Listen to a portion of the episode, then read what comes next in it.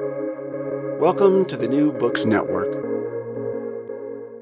Welcome to Peoples and Things, where we explore human life with technology. I'm Lee Vinsel.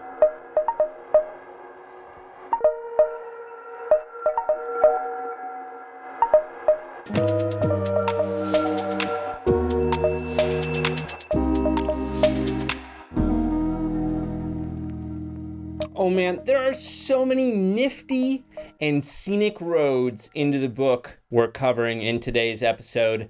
Got my little map out here. Whew. Let's see here. Which route should we take? Oh, look, here's one marked provocative. Is that is that French or something? Provocative. It has a ring to it, doesn't it? Yes, let's go that way my experience in life is that there are some alleyways in academia where you find very juvenile conceptions of corporate power.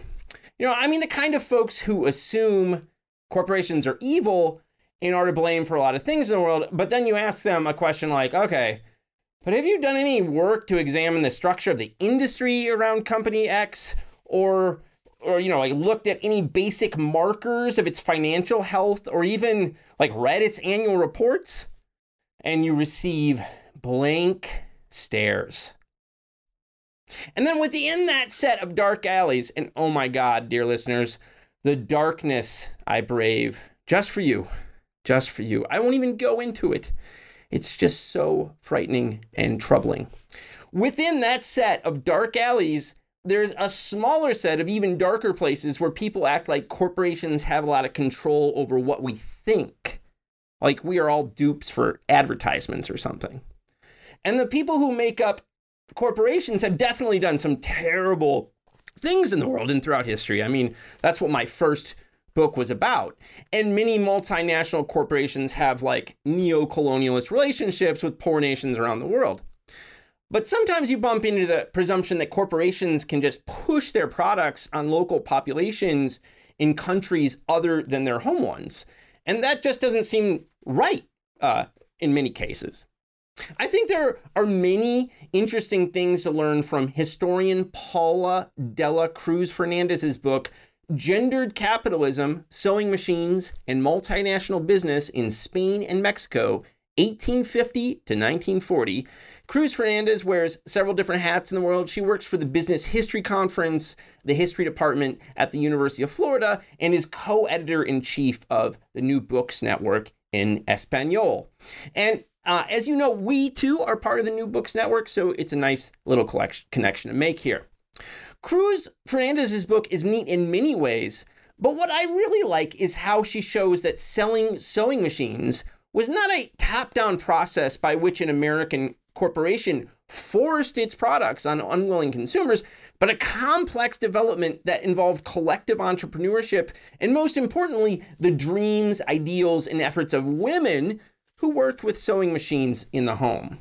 The book raises larger questions about how we think about processes of technology adoption in different cultures and about the relationship between corporations and consumers.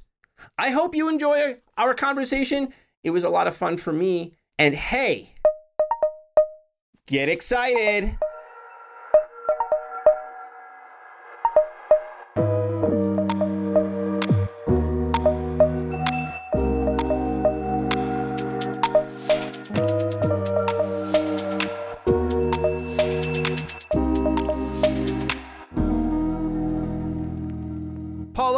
So much for taking the time to talk to me today. Thank you for inviting me. It's a pleasure. I love your podcast. I love the conversations you have. So it, it is my pleasure to be here. Well, thanks so much. Uh, so, Gendered Capitalism is a, a, neat book. When you explain it to strangers, uh, what do you say it's about, and what were you trying to do with it? Thank you. That's a good question. I t- usually talk about first about the women about and also about sewing and embroidery right uh, because that was my mm-hmm. initial um, point of research or topic of research i was very interested in the lives um, the economic lives but also the cultural and social lives of women that sew not only for um, market purposes for, uh, for uh, to get income, but also um, just because, right? Just because they mm-hmm. were uh, mothers, because they were grandmothers, because they were girls mm-hmm. uh, in in um, in Spain and Mexico. So that was my initial um, my initial point of entry. And um, when I started looking more into it, when I started grad school, I realized um, that technology right, and the sewing machine uh, was very important for uh, for all this variety of activities. So not only again for women that had uh, sewing and uh, embroidery as as their um, trade, but also for those that were uh, in the home. And the more I looked at at them, I I saw Singer, right? I saw Singer over and over, mm-hmm. and I saw Singer being in every home I looked at, but also going back very um, very late. So the oldest um, sewing machines I, I could see were always Singer and um, uh, or how you, we say it in Spanish, la, la Singer. Um, uh-huh. And uh, and so there there were other brands, of course, but Singer was kind of the also the term for sewing machine, right? So if I ask someone, "Do you have yeah. a sewing machine?" Oh, yes, I do have a Singer. So it wasn't, oh, yes, uh-huh. I have uh-huh. a máquina de coser. No, I had a Singer. So um, that, uh, and of course, then uh, being in grad school at uh, Florida International University with uh, amazing scholars like uh, Ken Lipartito, who actually gave a talk uh, in my in another class about sources and I don't know if coincidentally he talked about sewing machines, and I said, "Well, of course I have. I have to look at that." And then, of course, Mira Wilkins, who was also teaching when when I was in grad school. Mm. Yeah, that's really interesting. I mean, I think that you know, so often historians of technology and business historians they either start with the machine or they start with the firm, right, as their their center of interest. But I think, and I think I saw this kind of come out in your acknowledgments mm-hmm. uh, section too you really were interested in sewing and then kind of like, you know, backed yourself into business history or something like that. Is that right? That's right. I mean, I um again in grad school I I understood and I learned how the firm is this kind of back structure that that kind of gives shape to all these um, i understood it as uh, giving shape to all these economic uh, um, activities um, yeah. and in the also in the global uh, in the global um, economy and that was very important to me so i very rapidly understood how i had to look at the firm i had to understand yeah. why um, sewing was such a global and um, and um, such a global activity and also performed by, by women in in the places i was looking at um, I had to look at to under to explain it. I had to look at the firm. I I, I needed yeah. to see what the structure and who had managed that um, uh, the organization for uh, for sewing. Yeah, yeah. I, I, mean, I have a similar story, and I did not expect I would be a business historian when I grew up. I, I thought I, I was wanted to be a professor, but I business historian. But when you study capitalism and technology, firms are you know they're important. It turns out. When when your your inter, your early his your early interest in sewing, were you were you kind of interested in a kind of like cultural history perspective, or how were you thinking about sewing early on? Yes, I was definitely uh, looking uh, again uh, at um, women's work uh, perspective. Yeah. I was doing uh, as a as an undergrad and as a an MA in in Spain. Back in Spain, I did lots of courses on the history of women women's studies. Uh-huh. And one uh, of my um, advisors also at FIU was uh, Aurora Morcillo, who was a very important historian of gender and um, and women in Spain and about Spain. So for I me, see. it was all about. But I, again, I wanted to. There was work uh, already done about this. Um, transition to industrial sewing and how the sewing machine had um, uh, made hundreds uh, of women and thousands of women of women go to the fab to the factory and work. Uh, so for me, that was not the the uh, my interest. Right, I I was more interested in that sphere and that space of the home, uh, which yeah. had been really um, on the margins of studies of the film for sure, but also yeah. Um, on it was kind of a given even in um, in labor history, right? So so okay, so we know that there are women that uh, and there is this uh, gender ideologies uh, of domesticity that are there, but but we are but we are interested on the women that went out. uh, so yeah, I yeah, wanted yeah. to stay in and in the home and kind of uh, bring the home up and and elevate it as a space where things happen, but um, mm-hmm. and definitely as a space that can that gave back to the corporation and really structured the corporation yeah. in this in this case. Yeah, well, I think you're you know do that very successfully. So I'm out. Well, kind of spell out what the perspective you bring kind of does for business history as as we go along. Um, can you uh can you put Singer's history in context for us? So how you know not Singer's a very important company in the history of technology, you know, history of technology and business history, the history of mass production, like David Hounshell's book from American System to Mass Production covers it. Chandler's Visible Hand. It's a, you know, it's an important story. But not all of our not all the listeners will be familiar with it. So can you just kind of spell out a kind of brief history of how it kind of starts up and what it was up to initially? Absolutely. So you're right. The uh, the Singer sewing machine uh, company is a textbook, right? Example of both yeah. the um, the modernization, the process of uh, modernizing the firm or the corporation in the uh, second half of the 19th century in the U.S., uh, but also it's a textbook for a multinational uh, for the um, the idea of the multinational company. And so, so Singer started, um, was incorporated in 1863 in the United States. So it's headquartered in the United States and continues to be headquartered in the United States for over a century. Okay, so after um, the 1960s, there are some um, movement towards you know it gets divided and it gets sold and still there are offices in in in the united states but it's not what we see as the uh, very centralized vertically integrated uh, corporation that it was. So in 1863 uh, it's incorporated and by then uh, singer had lots of um, of competition in the us uh, it had yep you know the home sewing company it had Howe sewing company uh sewing yeah sewing uh machines company it had um Wheeler and uh, Wilson, who which is actually acquired by Singer later on.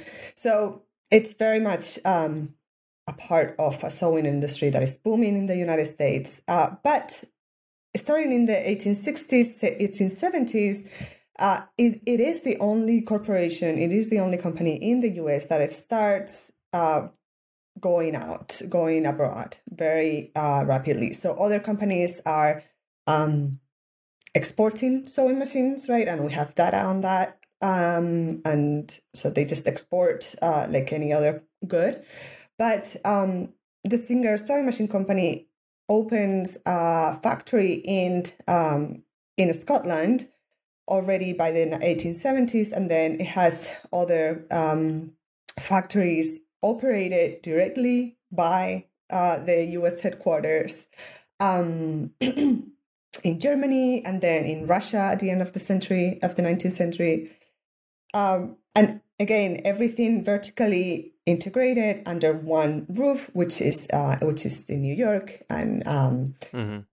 So it also has, uh, and this is very um, specific to Singer, is a very centralized and organized um, system of distribution. A system of distribution that is both salesmen but also stores, right? So it's not only mm-hmm. salesmen going out, uh, knocking on doors and selling uh, only sewing, only Singer sewing machines, um, but also stores that are only Singer and that are staffed by only Singer employees that can only sell Singer. And why I say that is important because um, that gives Singer a lot of control in terms of yeah. marketing, in terms of um, of um, also the message that they want to uh, convey with the sewing machine and their yeah. advertising, but also in terms of prices, in terms of how they sell the sewing machine. They could sell on credit, which others don't didn't really uh, get to do, or at least mm-hmm. that much. Um, because they could do it through their uh, through other wholesalers, right? But not directly through through uh, their their uh, company. And um, after the 19th century, after uh, at the turn of the 20th century, Singer was already in more than 20 countries with this distribution system, not with the factory system, right? So uh, that's yeah. one of the points uh, of my book is that uh, we need to look more into other forms of um, of management, not only manufacturing, which is what uh, yeah. studies of uh, multinational corporations had focused on, uh, but also about marketing and distribution, because this really is what puts the corporation in contact with the consumer, and in the case of Singer, in contact with the local consumer, right? With uh, right. with those, and it's where women comes in too. To to get back to where yes. we you know we started earlier.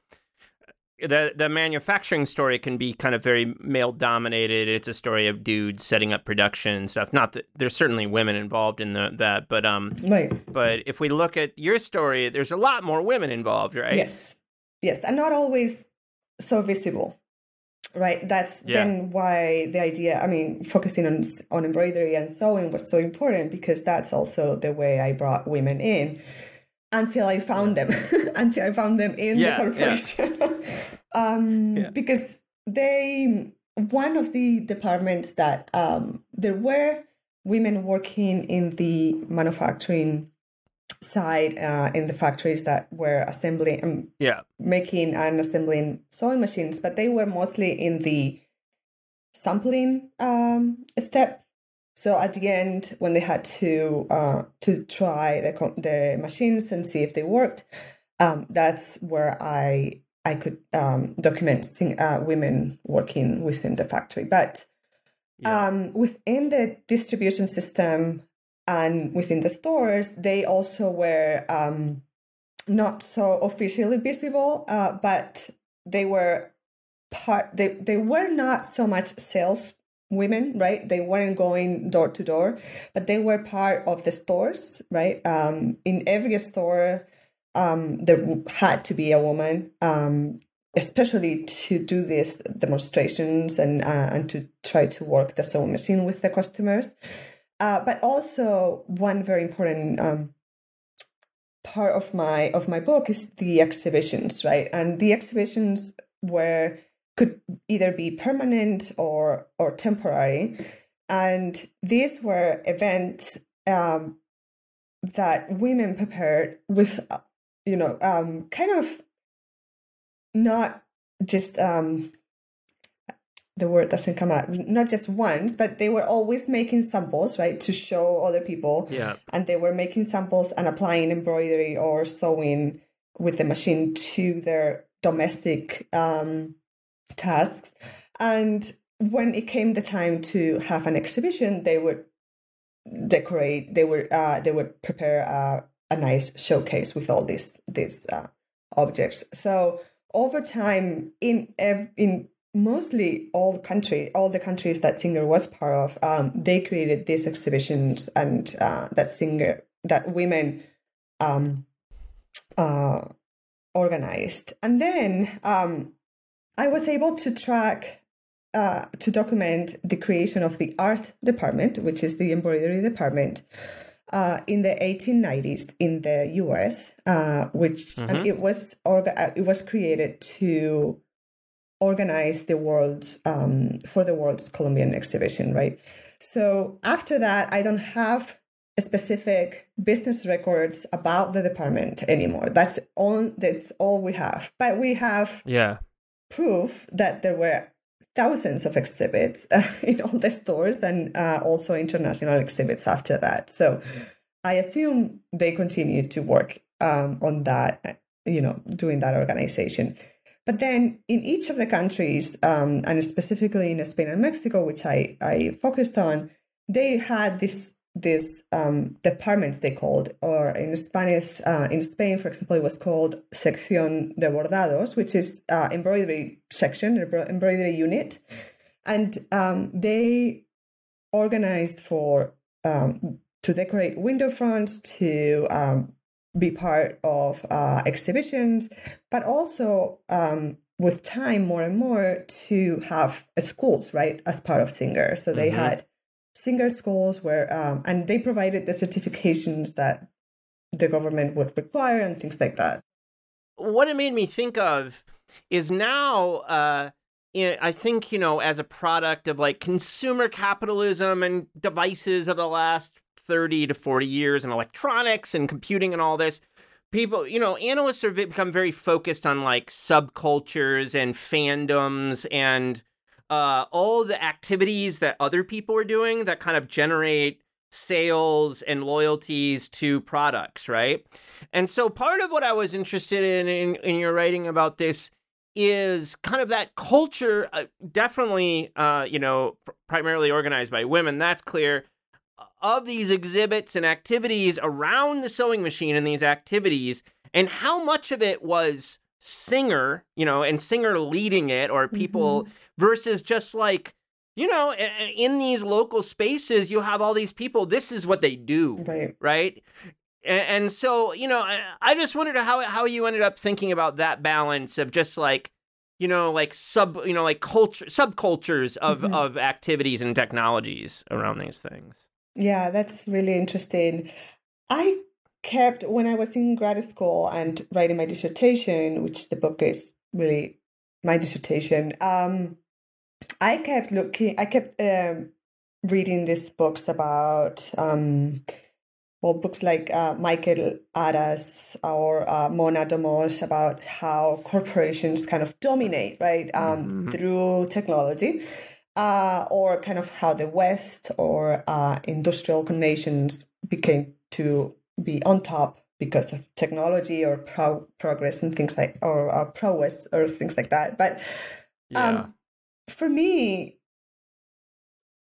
it was really never like that. So so first, the people I could talk to, or when I saw um, documents about talking about the sewing machine First, like you say, they didn't mention Singer. Uh, if they were against the sewing machine, it wasn't Singer. It was just the idea of, uh, you know, produce having to produce more, putting women outside the home, things like that. But um, I wanted to, and it's nice. It's good to see that you could read that in my book. Is it wasn't that powerful, right? Mm-hmm. What was important yeah, exactly. is that what was important is yeah. that exactly that culture of sewing, that culture that yeah. that those practices and values associated with sewing and embroidery and the home and mm-hmm. being part of um, of these life cycle moments when you could sew something and make it special and make it and give it you know give it as a gift that was much more important and so even though the sewing machine perhaps was criticized because it um, it undermined some previous skills, you know, that were hand, you know, yeah. um, handmade um, um, techniques, for example, hand techniques. They also didn't seem to get bothered by the idea that they could do the same with the sewing machine. Um, so, yeah. um, so in that sense, for me, it was much more important to see how they integrated the sewing machine and how they um, understood.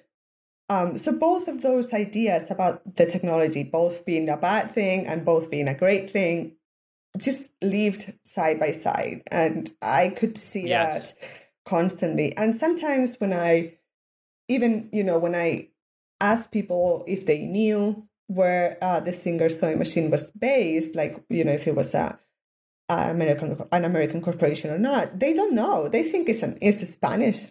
They think it's you know it's not. Um, so all these yeah. ideas also about um, uh, foreignness and uh, reactions against you know that was that is very much part of literature or of um, later literature about Americanization and and things like yeah. that uh, in Europe. Um, you don't see that with Singer. You don't see that mm. at all. Uh, you see it in some cases like Japan, but it's later and it's because of labor disputes. So it's you know um, mm-hmm. that was very important for me to to to uh, explain because sometimes um, that was also my way of giving agency to the women and the practices right uh, it's not yep. always the overarching, the overreaching multinational uh, sometimes. Mm-hmm.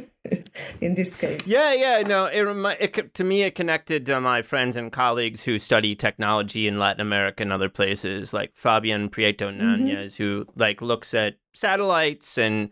D- Diana Montaño does Correct. electrifying Mexico. I mean, when, when we start to look at how local places adopt technologies, it becomes much different than this kind of absolutely uh, and and if we looked at Japan, what the story was there, we would find it has to do with local meanings and and con- contestations that were already there, right? Mm-hmm. So mm-hmm. that would be the yeah, that's great.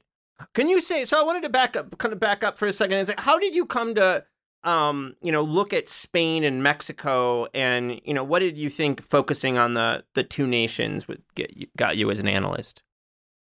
So that is mostly because of going back to the corporation, right? So uh, Singer started um, the first place it goes out uh, with a subsidiary is the U is the UK, right? But um, with the distribution system, it goes and also Canada. But with the distribution system, it also starts going uh, out through Mexico to Mexico, right through the closers uh, in the border but also and so uh, in Europe, Spain was also a very early market. Um, so for for the sake of writing the history of the corporation abroad and mm-hmm. the history of this distribution system, both Spain and Mexico uh, in the Hispanic market, both Spain and Mexico were first and um, and the most important markets um, in the Hispanic world well into the 20th century, right? So uh, then we see um, South America coming in very strongly, but it's more after the 1920s that you know we can see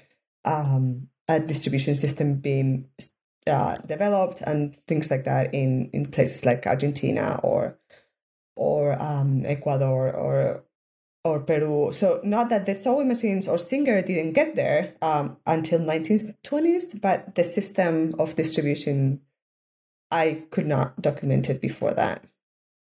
Hmm. Um, and the other thing I wanted to ask you about, just kind of in a kind of lit review, you know, kind of the literatures you're drawing on, is um this. I, I'm going to mention it to you before we kind of got going. Um, is this notion of kind of mediated consumption. So uh, I mentioned uh, Carolyn Goldstein's Creating Consumers is a really important book for me and has been for a long time. And I was just thinking about, you know, uh, you know, the relationship between firms and consumers. I, you know, I think that business historians have done a, a, a you know, been writing about this for 20 years, mm-hmm. 20 or 30 years at this point, at some point. But I still think it's not a literature that's leaked out of that of business history mm-hmm. into other areas and technology studies necessarily uh, history of technology. So yeah, I mean, how did you think about the firm's? How did the firm build relationship to consumers in these different places? Right. Um, so what you said is actually even more is even more true for the case of multinationals, right? If we look at international mm-hmm. business history, these approach of trying to uh, see how the multinational connects with uh, with the consum- the consumer is very very um lacking i don't know yes. i'm not right uh, so definitely there is not much done for the 19th century also Uh-huh. because there is not um, a lot of uh, of firms, right? Um, working, Yeah. uh, I mean, operating uh, at the, at that time, or at least following the uh, the definition of the firm as Mira as the, as the multinational.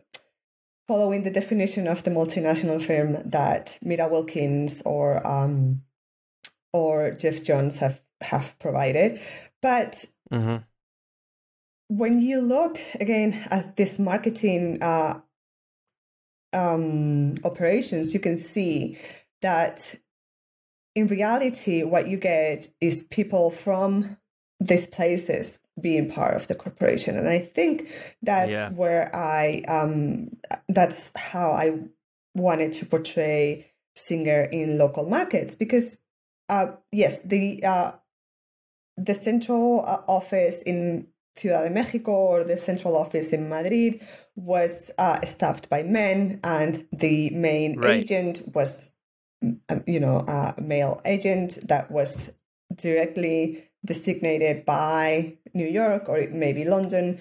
Um, but under him, there was, you know, it, it was all the Spaniards, and there's a lot of uh, of documentation about problems between uh, locals, uh, local agents, and and for example, um, the general agent in in Mexico.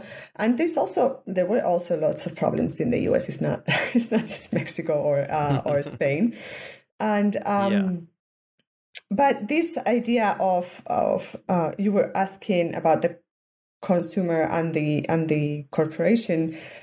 hmm Uh, I think focusing on the store, focusing on those selling, focusing on those Mhm. practices, you need to know how they got their materials, how they got access to to the technology, how and hmm just thinking about the messages th- and just thinking about the context in which in which these selling agents wanted to connect to the customer uh, or, or the client is what gave me you know kind of sense of uh, that it's all about right that relationship that you create with the Yeah. last part of the production or or the, with the chain right between the Yeah, yeah, yeah. uh, with the customer.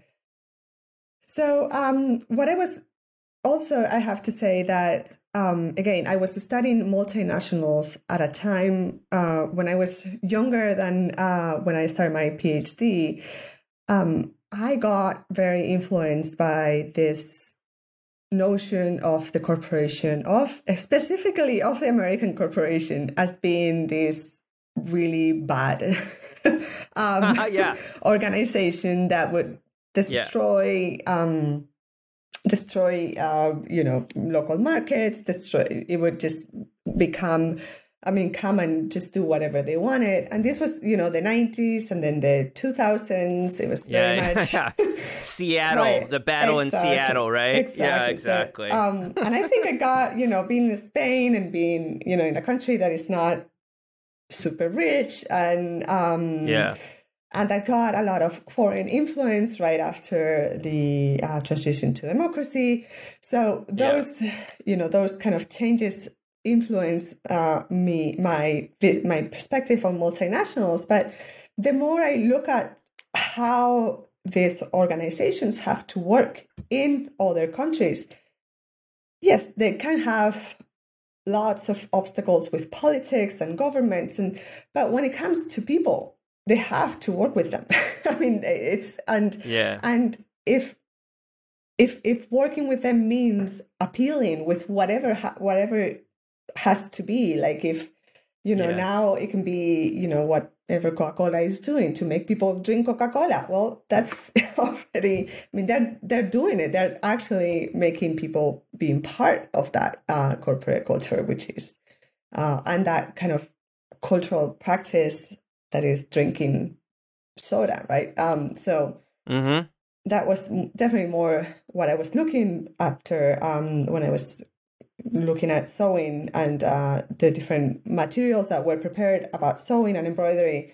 You know how how did these people make sense of of a technology that yes was foreign, yes was revolutionary, but indeed was going to be part and was going to make a lot of sense within their within their cultures.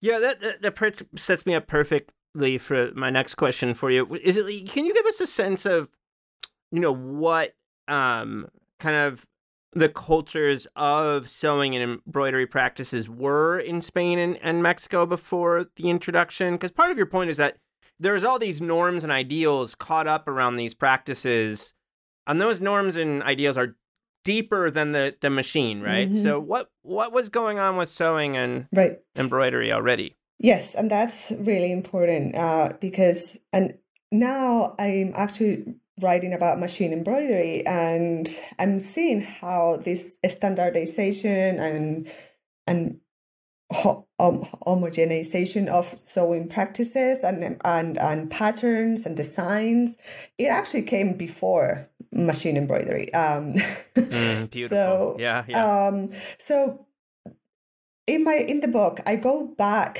all the way to the 16th century uh, because i could see how at that time when educators or Christian, you know, moralists writing about what the proper um, woman should do and how she should behave and how she should educate um, her daughters, um, they start mentioning sewing constantly. And so they say, you know, sewing is this very um, great activity uh, that makes mm. you uh, not be doing nothing, and at the same time, it uh, it you are being creative because you're mm. um, creating beautiful things, and it um, and who knows if you ever need it, you can actually sell your products, right? You can actually be part of the market and uh, contribute to your household's um,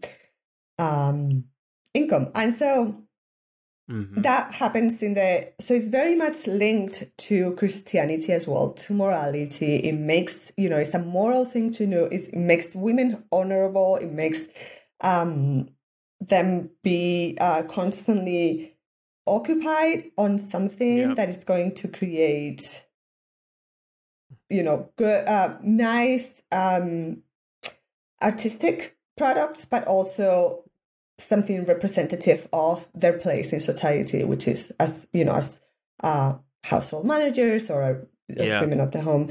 And when you go, um, you know, 18th century, it it starts being that part when um, that defines sewing as something as a skill that you could also uh, use for the market becomes even more important, right? But it becomes important mm-hmm. in the sense that um, that you could do it in the home as well. Uh, so you don't need mm-hmm. to be um, um, to be part of this uh, kind of grow uh, growing um, middle class. Well, it's just middle class is just a big word for 19th century Spain, but um, you know the bourgeoisie and being part of that uh, economic growth you could actually do it from home and still if you didn't have to go out and work the sewing machine in the factory you could still uh, do it in the home yeah so um, reformers and you know and also education um,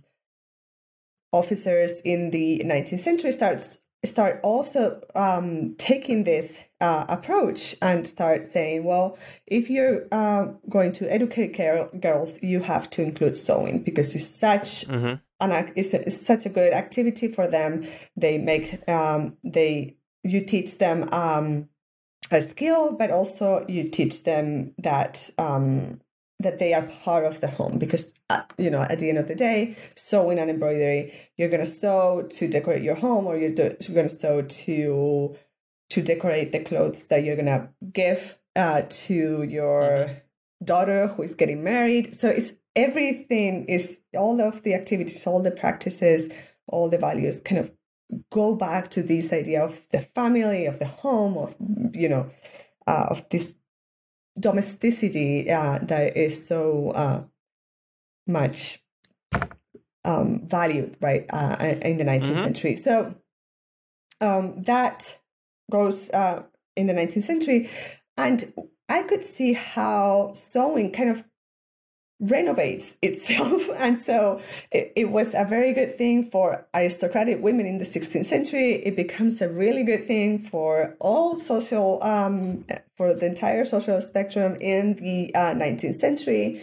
Uh, because also for those going to the factory, at least you're sewing, right? Um, is something that will also uh, allow you to to get uh, income or or be but then in the 20th century, when we see more the ideals about the independent women and the new women, uh, modern woman, and you know things, it it also it, it's okay as well because it uh, it not only represents the home, but it represents um, so then it becomes kind of the uh, a sign or um, a model for the independent woman because they can do they can be by themselves, they can get their own business, they can be entrepreneurs with sewing and in the house and in the home. Mm-hmm. So it's all, um, it kind of renovates, uh, yeah. but still persists, uh, you know, in this idea of, in this relationship to the home and, and domesticity.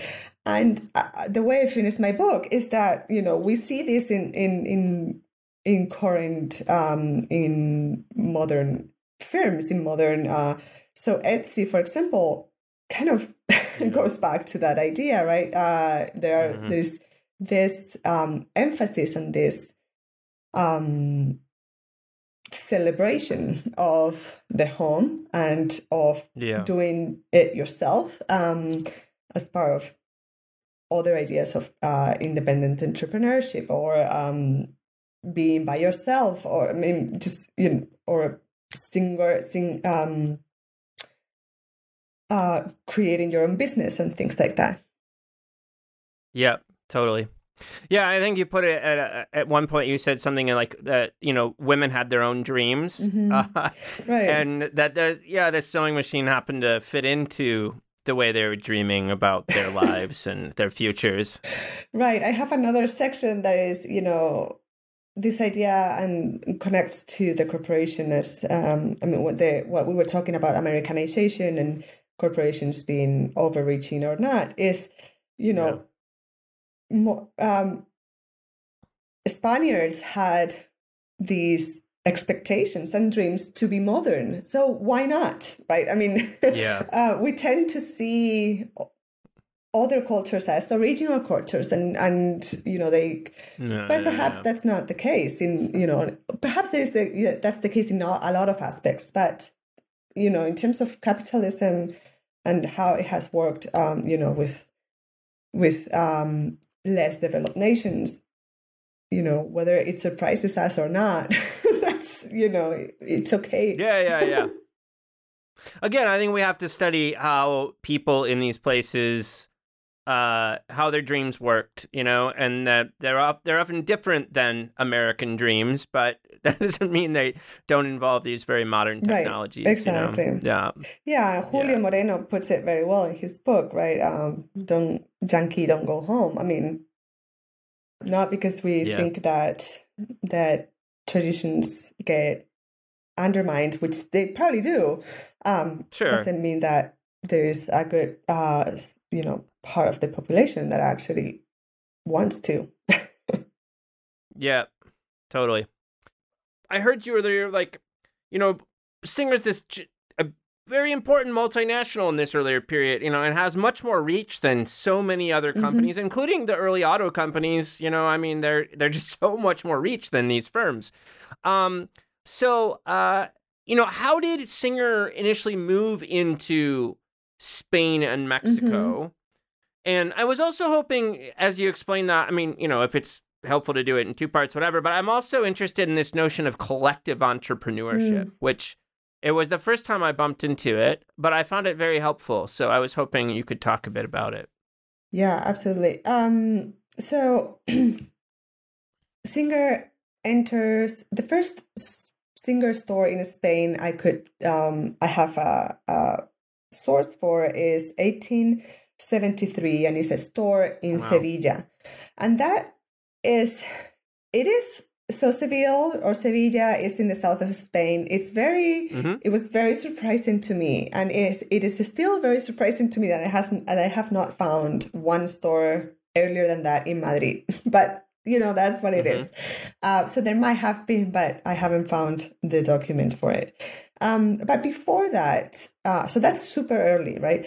Uh, before that, and perhaps around that time, Singer sewing machines would be sold in larger um, wholesalers.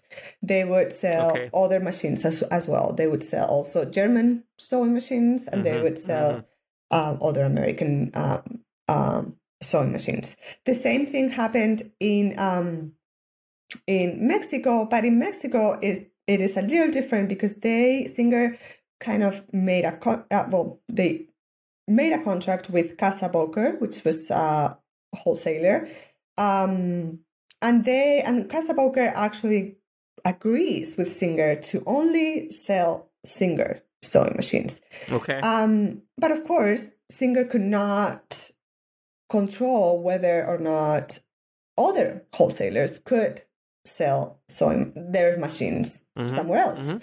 Um, so in Mexico, Singer stays with Casa Boker for a long time.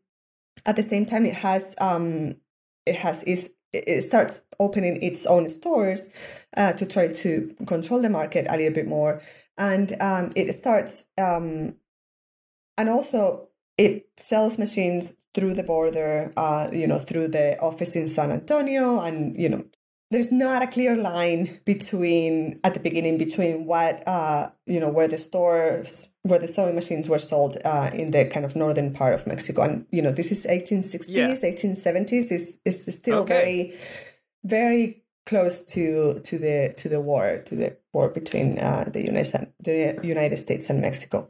Um, but in Spain, very early, the company starts opening stores and um, starts not selling to those wholesalers and actually looking for wholesalers that are selling Singer sewing machines and telling them not to do so. Um, by the 1890s, um, in both countries, with the entry of President uh, Frederick Bourne of uh, of Singer, they uh, both countries, along with other countries, have uh, this mandate, I guess, from the United States that only Singer can sell singers. Um, and that's what happens since 1892 or three. Um, Casa Boker no longer has this loyal loyalty agreement with Singer, and Singer starts opening what they call in Mexico are encargadurías, which are not depots but kind of bigger offices look so not the central office but kind of under the central office and they open encargadurías in almost every state um, and then each encargaduría would have uh, perhaps seven depending on on how much uh, how high um, how large the population of that area would be they would have either three stores or more stores or but in, uh, the same thing happened in Spain. And um, but what was very important in both countries uh, was this the the figure of the selling agent. They would be the ones going to the more rural locations, Yeah. Yeah. and in both in both countries, the amount of sales um, that were registered before the turn of the 20th century really surprised the um, the executives. They said they write in their correspondence that it is just amazing how well sales are going, given that both you know both Spain and Mexico are considered really poor countries. Like there's not Right. enough income in these countries, in their view, to really buy this um, this expensive technology.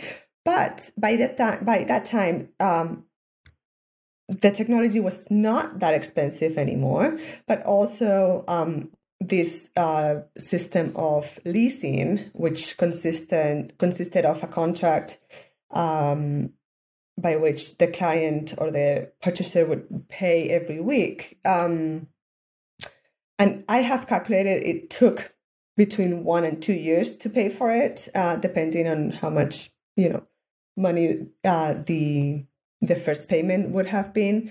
Um, this had a lot of uh, of um, it attracted a lot of lots of purchases and clients in both uh, countries. The um, the leasing, um, the installment payments um, option. So by then, um, that's you know by then the system is created, and after that, um, it kind of never changed much. It just stayed with the stores, the uh, offices, and uh, neither country had um, had a factory um, in their mm-hmm. history, uh, which didn't happen with places like Brazil or Argentina. Both both uh, countries uh, in the 20th century, Brazil, and later in the 20th century, Argentina. Although the case of Argentina, I don't know if it's a manufacturing factory or it's an assembling factory. So uh, I'm not 100% sure. But um, in neither Spain nor Mexico, um, Singer created, a, I mean, opened a factory in its history. Hmm. Um, we we talked a bit before about um, that you know you mentioned that there was in 1890s there was a form of this art department um, or later it's also called the embroidery department yeah. seems to be called and then later it's renamed the education department. Um, what did what do you feel like? What did focusing on this organizational unit or this set of activities kind of allow you to see in this story? well, so um, that was for me kind of the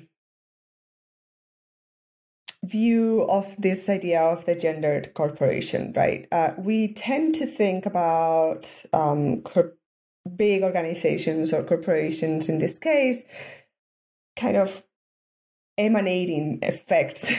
like, uh, yes. um, let me let me explain right. myself. Like, um, perhaps you know there is a, a big um, effect on gender practices. There's a, a big effect yeah. on labor. There's a big but what about back to the corporation? And, and the feedback mechanism exactly right, exactly. So that's yeah. also that's how i see this i mean the way or the perspective or the view that these departments uh, gave me.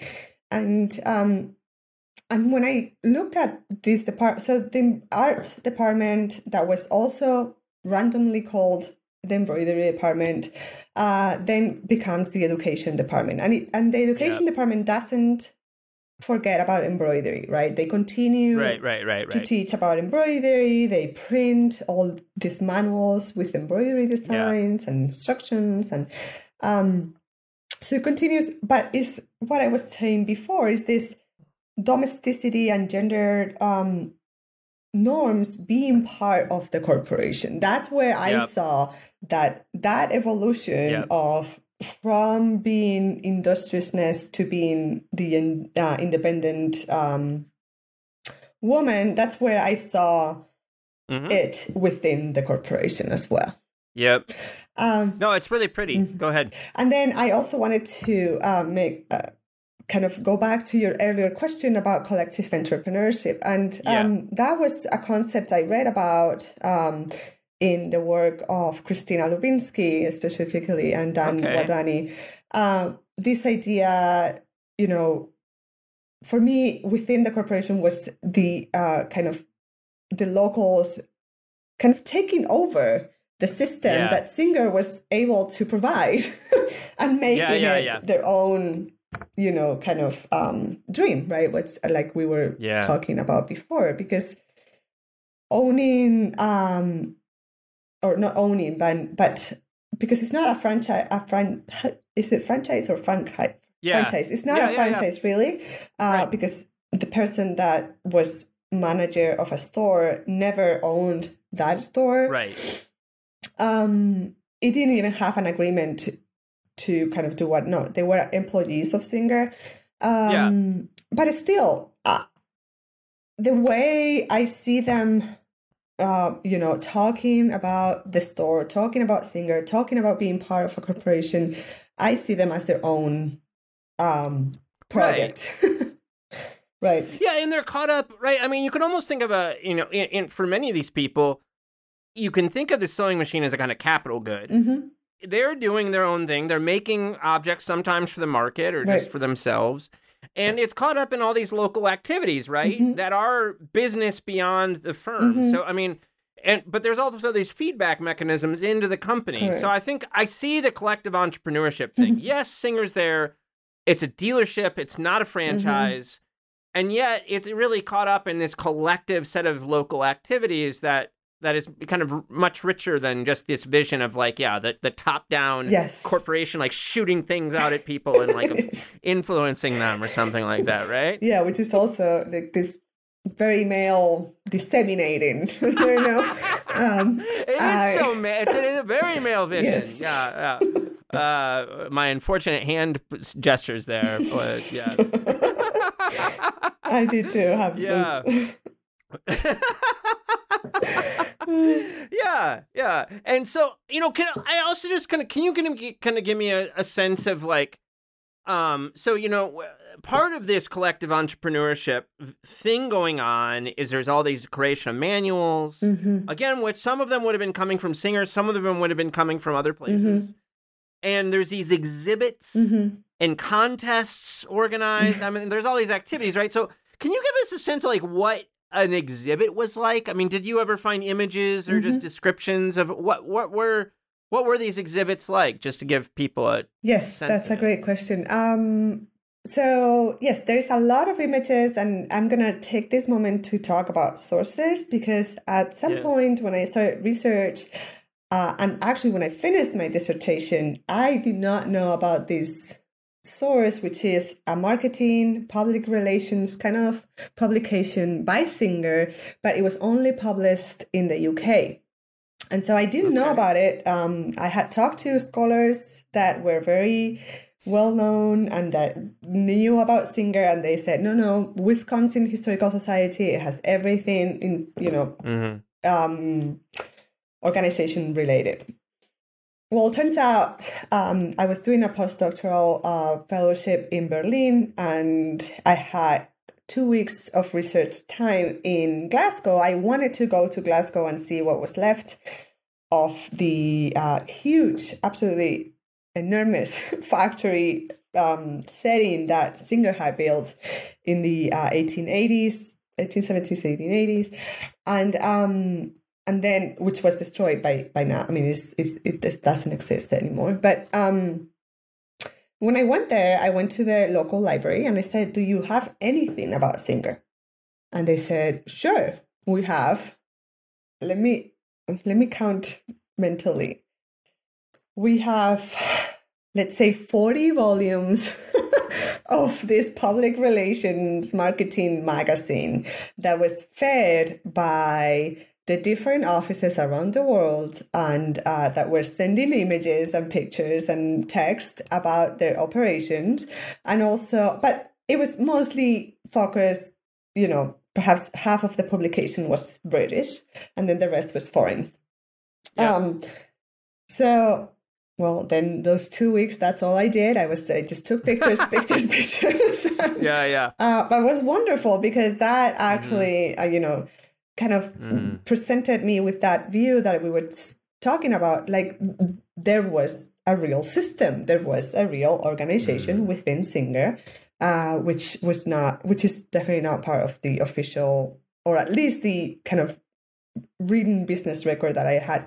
Uh, researched in the Wisconsin at the Wisconsin Historical Society, which is where um, Singer archives are. The Singer archives are, and so um, there I could see all these activities. There were little exhibits and large exhibits. These exhibits Mhm. were um, perhaps what we would you know um, the size it could go from the size of a kitchen a small kitchen to the size of a big house and usually what they put on display was um, a small accessories or objects that had been of course made with a sewing machine but they were all they were all like home um like objects right? So there were pillowcases there were cushions there were curtains there were tablecloths there were if there was if there were dresses and things like that mostly there were they were um like doll size, right? Um, Okay.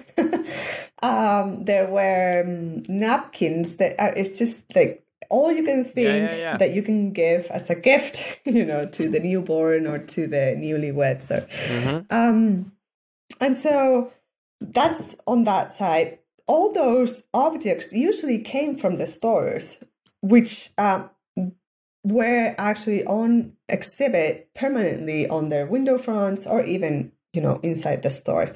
Um, and then these um, concursos or um, contests, they I saw those more uh, frequently for eh, for South America. So Mhm. singer schools would have courses, and so at the end Mhm. of one of these courses, the girls would, um, the students, which were girls, would um, exi- would um display their what they had done during that course, and so there were contests that were also sponsored by the government and um, Mhm. or by public schools and, and things like that.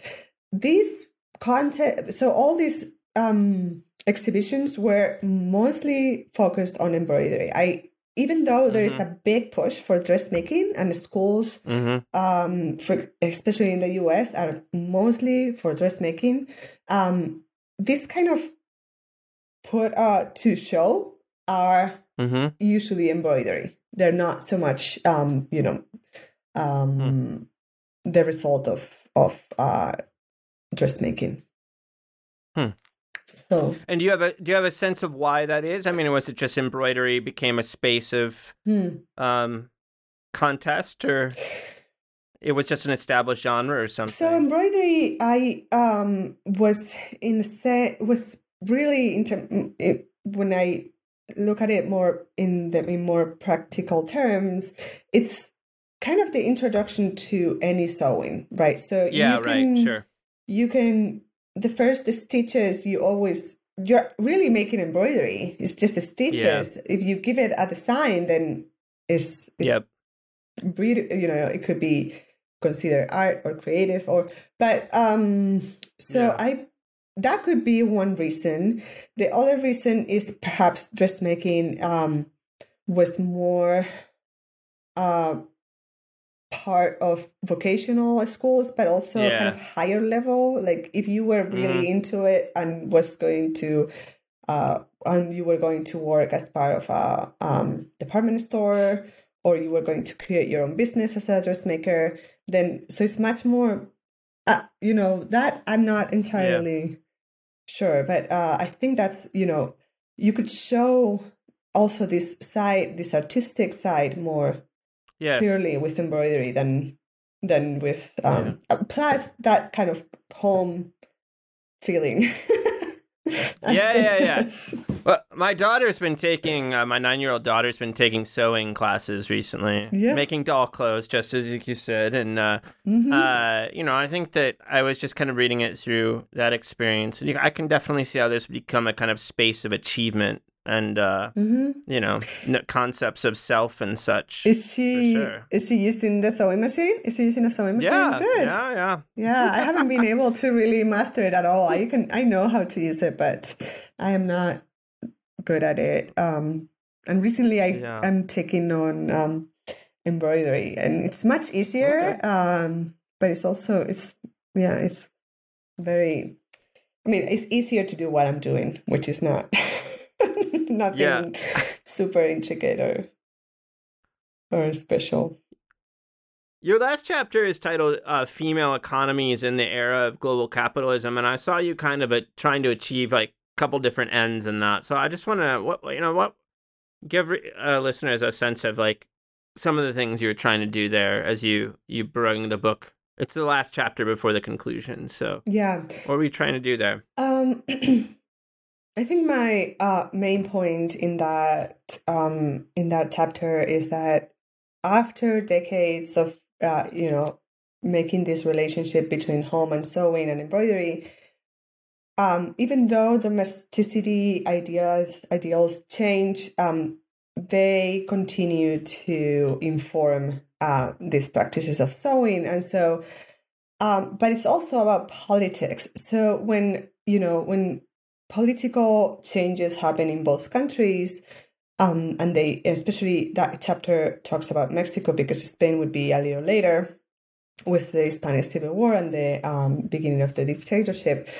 Um, is that they also try to modernize what it is to be a you know the definitions of uh, women in in the modern era and when they do they keep these relationships right they keep the idea that women are better at home um home related activities that um following uh ideologies of domesticity which you know which um, could mean which they could relate also could also be related to independence and and the modern woman um, in the case of Mexico.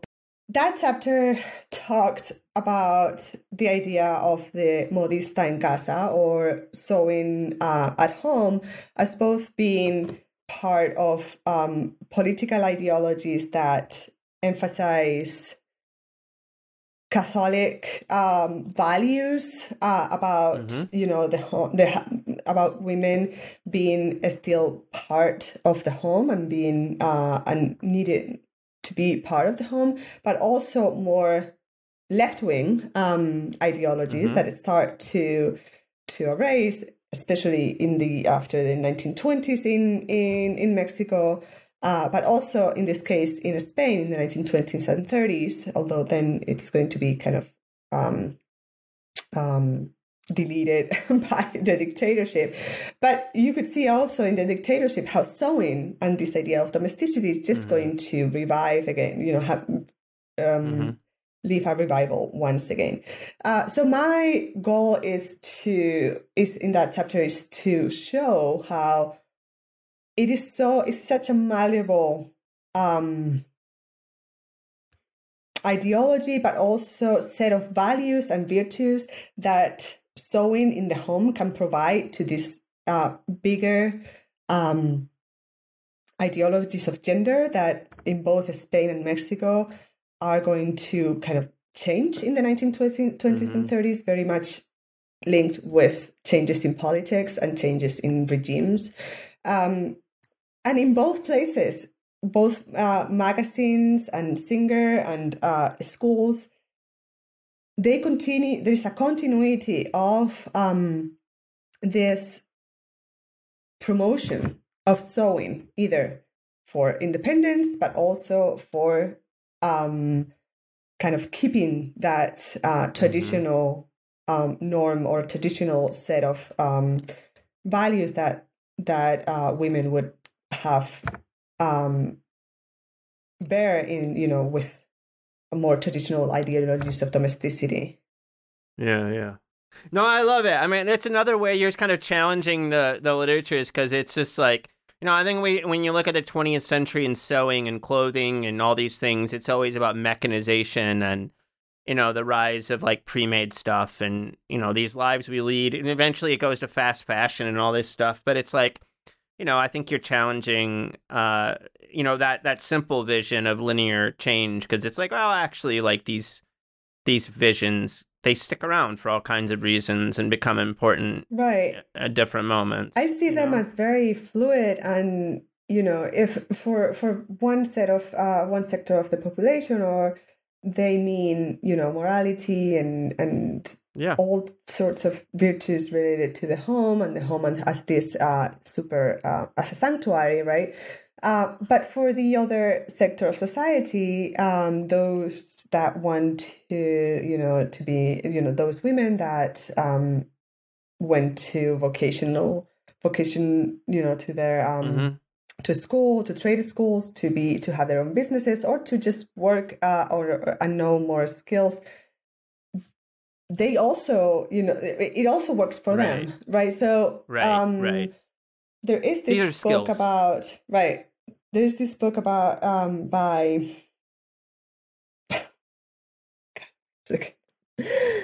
uh it's called patriarchy reinventing patriarchy um let me uh yeah yeah uh, about brazil mm-hmm. and that's kind of the structure. I will I will find the book and, and let you know. Uh, it, and it's about mm-hmm. how it gets, you know, reinvented um, over time, but still, mm-hmm. you know, at the end of the day, we see the um, we see the same power and hierarchy, um, you know, being enforced, which is, you know, mm-hmm. um, women's place in in in business and in work and in society as you know as not equal. Mm-hmm. Um, I know that you're doing you do a lot of different things, uh, and so I would understand if you don't have time to think about this right now. But uh, is there a next historical project for you, or do you know where you go where you would go next? Uh, So as you know, I'm not uh, I'm not part of a history department as a tenure track um, mm-hmm. professor, so I don't have the pressure of jumping yeah. into another project. But I'm yeah. still very, uh, uh, you know, I'm very interested in um, in in business history, in international business history, and I'm very interested in these relations that happened between the corporations and society. Mm-hmm. And so um, that's where I am heading. I'm also very interested, and I don't see lots of research coming out about it about gender and multinationals. I still don't see, right. um, you know, developments into into um, knowing why there is still perhaps uh, uh, a difference and uh, in you know in the role of women in business or perhaps a difference between i mean um, uh, a gap, uh, a gender mm-hmm. gap in within corporate boards and things like that. I am interested in knowing why historically, historically, why it's that. Um, and mm-hmm. I think in terms of of uh, um, using gender to analyze um, kind of how historically those hierarchies um, you know, have been there uh, will help us actually know how we can tackle uh, the hierarchies and the differences that still define, mm-hmm. you know, the corporate world and and and business. Mm-hmm.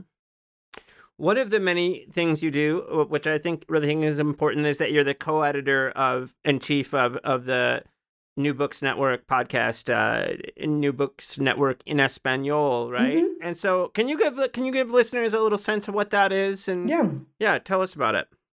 Yeah, so New Books Network in Espanol is part of the New Books Network, uh, which I started being a host a few years ago. I thought it was an incredible um, initiative, and uh, its editor Marshall Poe really provides. Um, a, an amazing opportunity for a lot of people, not only scholars, to kind of put um, a scholarship and a scholarly work out there, um, but also for a kind of a more general audience.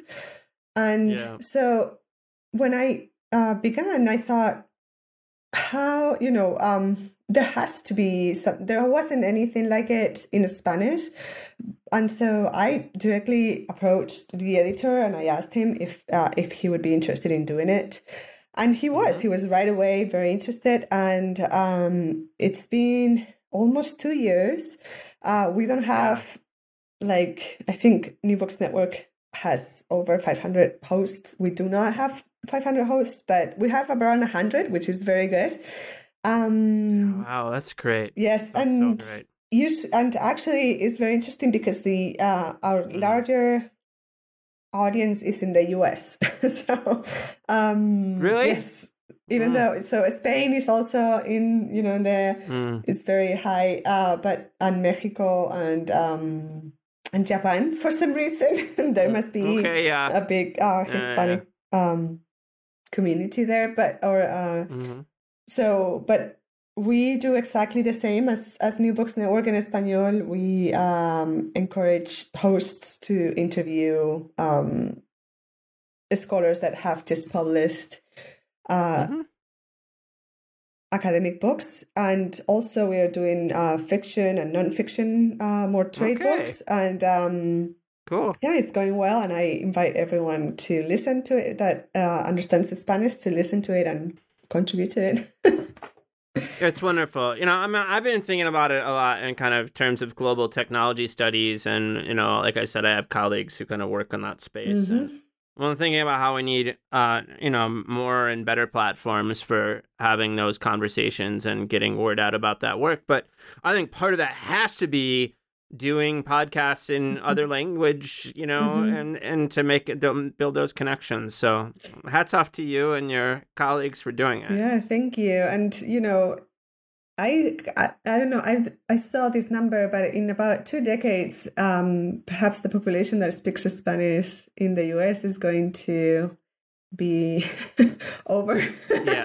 the the population that This does not phase me or bother me at all. I'm like, bring it on. Sounds good. Exactly, I'll try to play so- catch up. these kind of projects are. Yeah. They're important. hmm Paula, thanks so much for taking the time to talk to me today. Thank you, thank you, Lee. It's been my pleasure.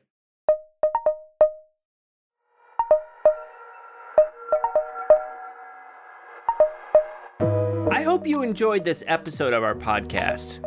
You can reach us with questions, comments, and suggestions at leevinsel at gmail.com or by following me on Twitter at STS underscore news or on YouTube at People's Things.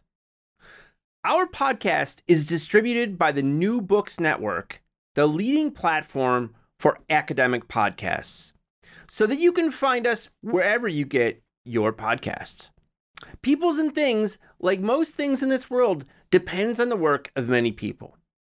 I want to thank my brother Jake Vinsel for writing the music for the show. I want to thank my buddy Juliana Castro for designing the logos for the podcast. You can check out her work at julianacastro.co. Joe Fort is the producer for the podcast, and Mandy Lamb is the production assistant. This podcast and other Peoples and Things programming are produced in affiliation with Virginia Tech Publishing and supported by the Center for Humanities and the University Libraries at Virginia Tech. For information about other podcasts from Virginia Tech Publishing, visit publishing.vt.edu. For the entire Peoples and Things team, I am Lee Vinsel. And most importantly, I want to thank you for listening. Thanks.